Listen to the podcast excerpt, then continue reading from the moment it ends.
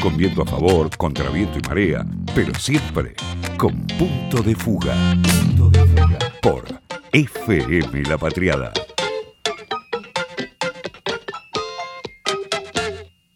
Hoy vamos a hablar de las nuevas agendas que plantea el COVID, ¿no? Nahue, a partir de, eh, por supuesto, lo que sucede en Argentina, pero también lo que sucede en el mundo, lo que sucede eh, en el sector, si querés, más asociado al progresismo o a la izquierda, y también lo que sucede en el sector de la derecha, que no sé si trae o no una nueva agenda del COVID para la derecha, pero vos no, seguramente nos vas a tratar de por lo menos ayudar a dudar sobre ese, eh, ese enunciado. Así es, bueno, como vos decías, Andrés, mucho gusto, ¿cómo estás? ¿Qué tal? ¿Cómo estás? Bien. Eh, a ver, un poco la idea es siempre pensar, ¿no? Vos te acordás del famoso proveedor río chino que decía toda crisis es una oportunidad. Sí. Y después si nos vamos al pensamiento gramsciano, Gramsci siempre decía la famosa frase, hay momentos donde lo viejo no termina de morir y lo nuevo no termina de nacer, claro. ¿no? La transición La transición. Y creo que uno tranquilamente podría decir estamos en un momento de transición, ¿sí? Y toda, toda catástrofe en la historia siempre va a marcar un antes y un después. ¿sí? las sociedades no vuelven a ser las mismas después de un hecho traumático ni después de una catástrofe. Entonces, por lo tanto, uno lo que tiene que tratar de, de dilucidar es, bueno, ¿qué está apareciendo? ¿Qué está apareciendo? Lo que dijiste es interesante. No es que esté apareciendo significa que antes no estaba. Lo que significa es que puede ser que antes estaba desde un lugar eh, más eh, invisible, no tan manifiesto.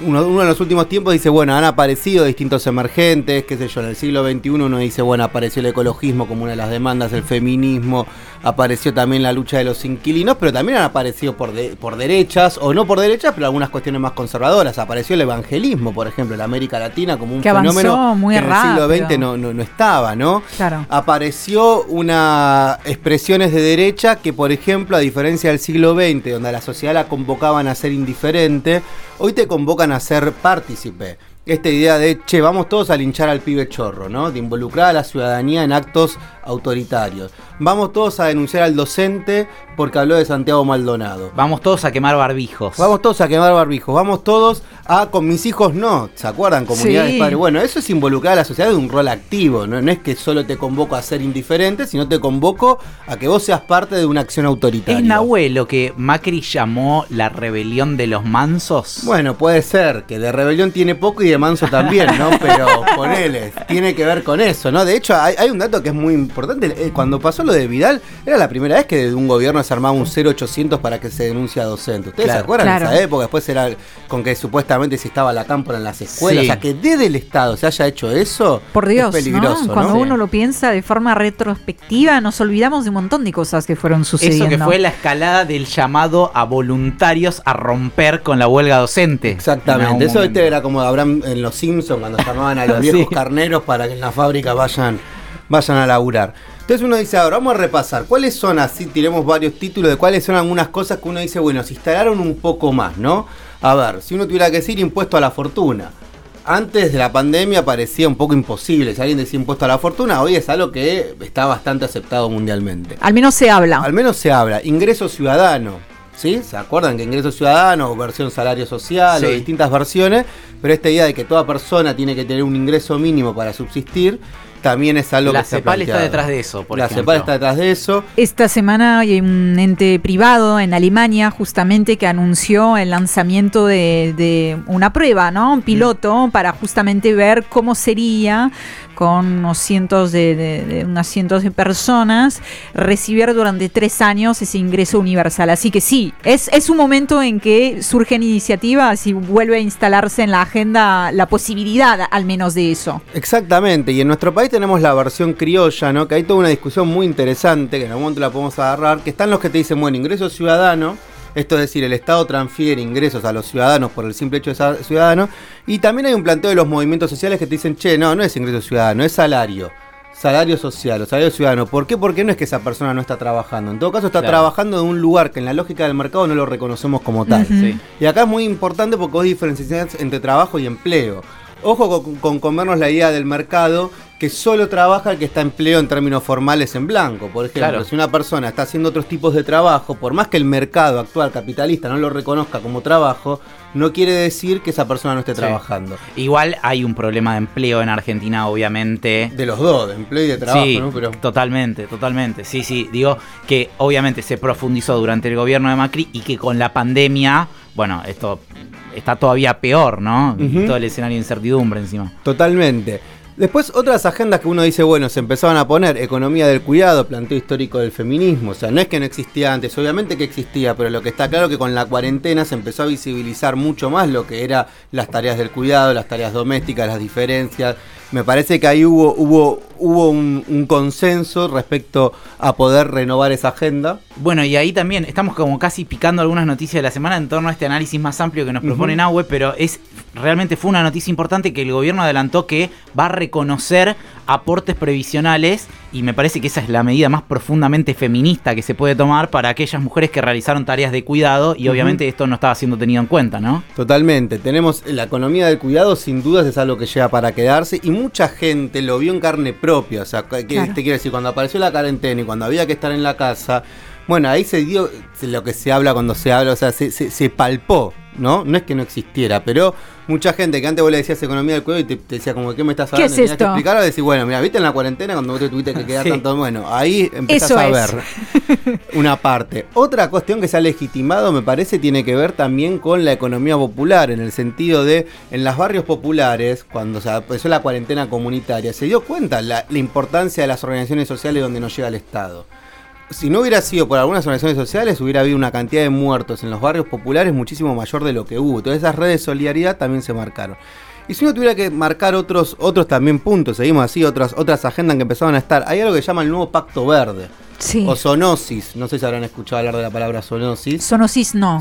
bueno, que empieza a estar muy en boga, presten la atención porque vamos a empezar a hablar cada vez más de esto, yo creo que en algunos países.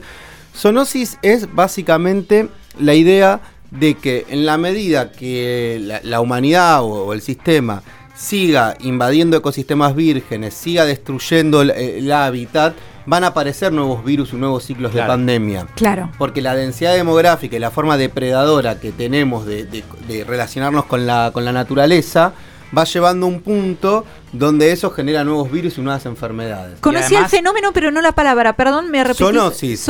Miren, si van acá por Paternal en, Gaona y Gavilán, dice, hay una pintada en aerosol que dice basta de vida zoonótica, algo así. Como desde el planteo ecologista. Claro, porque eso además se da en un contexto globalizado en donde si surge una epidemia en un país, es como lo vimos con el coronavirus, en cinco minutos está en todo el mundo, digamos. Exactamente, te lo voy a decir, bueno, frente a una práctica de zoonosis que es vas aniquilando especies, vas destruyendo ecosistemas, ¿cuál sería la contracara?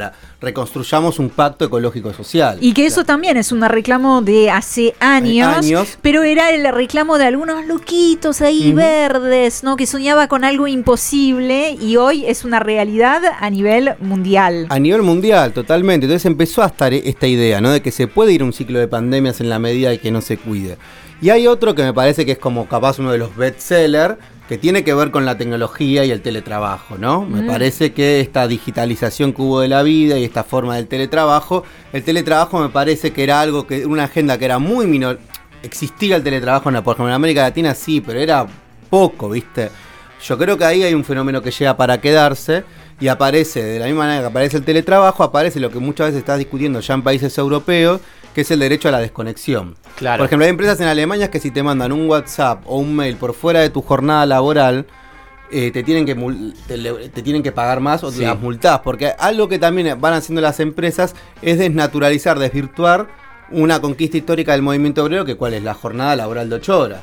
Y, eso lo hemos. Claro, entonces te volvés un trabajador las 24 horas online, viste, que vos tenés que estar a las 11 de la noche contestando un WhatsApp, porque aparte clavarle el visto al jefe es algo que no está bueno. El lado oscuro del teletrabajo. y en ese sentido también, Nahue, otra noticia de esta semana, y que en realidad es una noticia que se remonta al año pasado, pero es una novedad que el gobierno está pensando en alguna fórmula para regir el aumento de eh, las telecomunicaciones, ¿no? Y ya casi corriéndolo un poco no totalmente, pero sí un poco de la lógica del mercado habitual, ¿no? A las telecomunicaciones. Y dando a entender que también el acceso a las telecomunicaciones hoy por hoy se vuelve mucho más fundamental, ¿no? Se vuelve mucho más un servicio básico, se vuelve más un servicio que debiera ser universal. Mira, muy interesante. Ahí eh, yo creo que concebir ya lo, la conectividad como un derecho humano.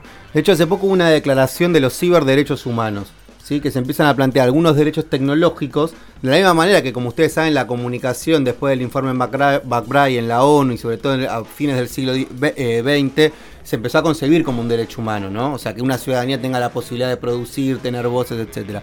Bueno, empieza a haber todas tendencias que dicen, che, la conectividad es un derecho humano. Claro. Por eso es muy lamentable cuando hace poco la Cámara eh, falló, la Cámara Contenciosa Administrativa falló en contra de del decreto que, eh, el gobierno establecía justamente que era un servicio esencial para que las telecomunicaciones pudieran, pudieran subir la, la plata. Bueno, entonces me parece que ahí sin dudas el tema de la conectividad como derecho humano es uno de los ejes. Y para ir como, como cerrando, me parecía que había algo que es central, que todo esto hay que pensarlo en que es probable que la tendencia en los próximos años es que vayamos a sociedades cada vez más fragmentadas desde el punto de vista social y con altos, grandes de, altos índices de polarización política. ¿Se entiende este punto? O sea, sociedades fragmentadas desde lo social porque la pandemia nos va a dejar una fragmentación muy fuerte desde lo económico, desde lo social y sin embargo sociedades que cada vez tienen mayores niveles de polarización política. Y frente a eso aparece algo que es las demandas. La, gran pregunta es cuál es el hilo conductor de las demandas, ¿no? Porque vos en el siglo XX era más fácil, ¿no? Vos decías, bueno, había como demandas más, más, homogéneas, ¿no? O sea, hay algo que es propio de nuestra época, es que son múltiples las demandas, ¿no? Sí. Todo tener la demanda del feminismo, la demanda del ecologismo, la demanda de, no sé, de los inquilinos. hay una multiplicidad de demandas, no es ya al estilo, bueno, estábamos en el siglo XX, la demanda era la clase trabajadora haciendo... Obviamente que esto que digo es para discutir y hay muchos autores que tienen estas posiciones. Desde mi punto de vista me parece que el gran desafío de los proyectos populares es buscar los hilos conductores de esas demandas. La transversalidad, la transversalidad, ¿no? Lo que la Clo diría la cadena de equivalencias, ¿no? y buscar que esas demandas, porque también hay algo que es propio de este siglo, que es, puede haber un grupo social Mira, vos en el siglo XX viste que era muy común que vos dijeras, che, hay luchas que son de primera y luchas de segunda. La lucha, no sé, por el salario, por la jornada laboral era una lucha de primera y la lucha por el medio ambiente, no, son los hippies de Greenpeace. Era eso lo que claro. Vos ibas a una comisión interna y era como este que claro. viene a hablar. El, el problema es que hoy en el siglo XX, al estar fragmentada la sociedad, es un grupo puede autopercibir que su demanda es de primera y no es de segunda, ¿me entendés? Claro. Yo puedo autopercibir con mis vecinos que, no sé, si nosotros estamos peleando por un espacio público, una plaza en el barrio, o yo soy inquilino y junto con otros inquilinos peleo para...